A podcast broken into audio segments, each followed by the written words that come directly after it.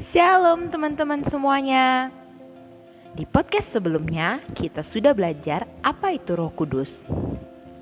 Teman-teman pastinya sudah tahu kan apa itu Roh Kudus? Yap, Roh Kudus adalah Roh Tuhan sendiri yang ada dalam hidup kita. Saat kita menerima Tuhan Yesus sebagai Tuhan dan Juru Selamat kita, maka Roh Kudus akan turun dalam kehidupan kita. Roh Kudus akan menolong kita untuk memahami firman Tuhan yang kita dengar, kita baca, dan kita renungkan.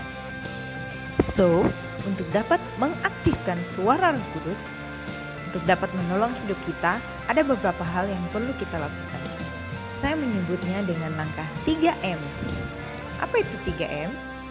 Membaca, mendengarkan, melakukan firman Tuhan every day. Why? Karena roh Tuhan hanya akan mengingatkan dan menolong kita sesuai firman Tuhan. That's the point.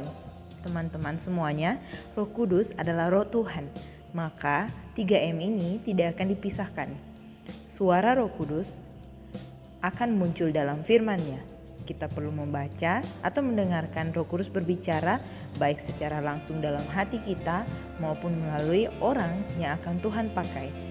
Lalu dengan kerendahan hati, kita harus melakukannya agar firman itu hidup di dalam kita dan menuntun kita serta menolong kita melakukan apa yang menjadi kehendak Tuhan atau mendapatkan jawaban dari permasalahan kita.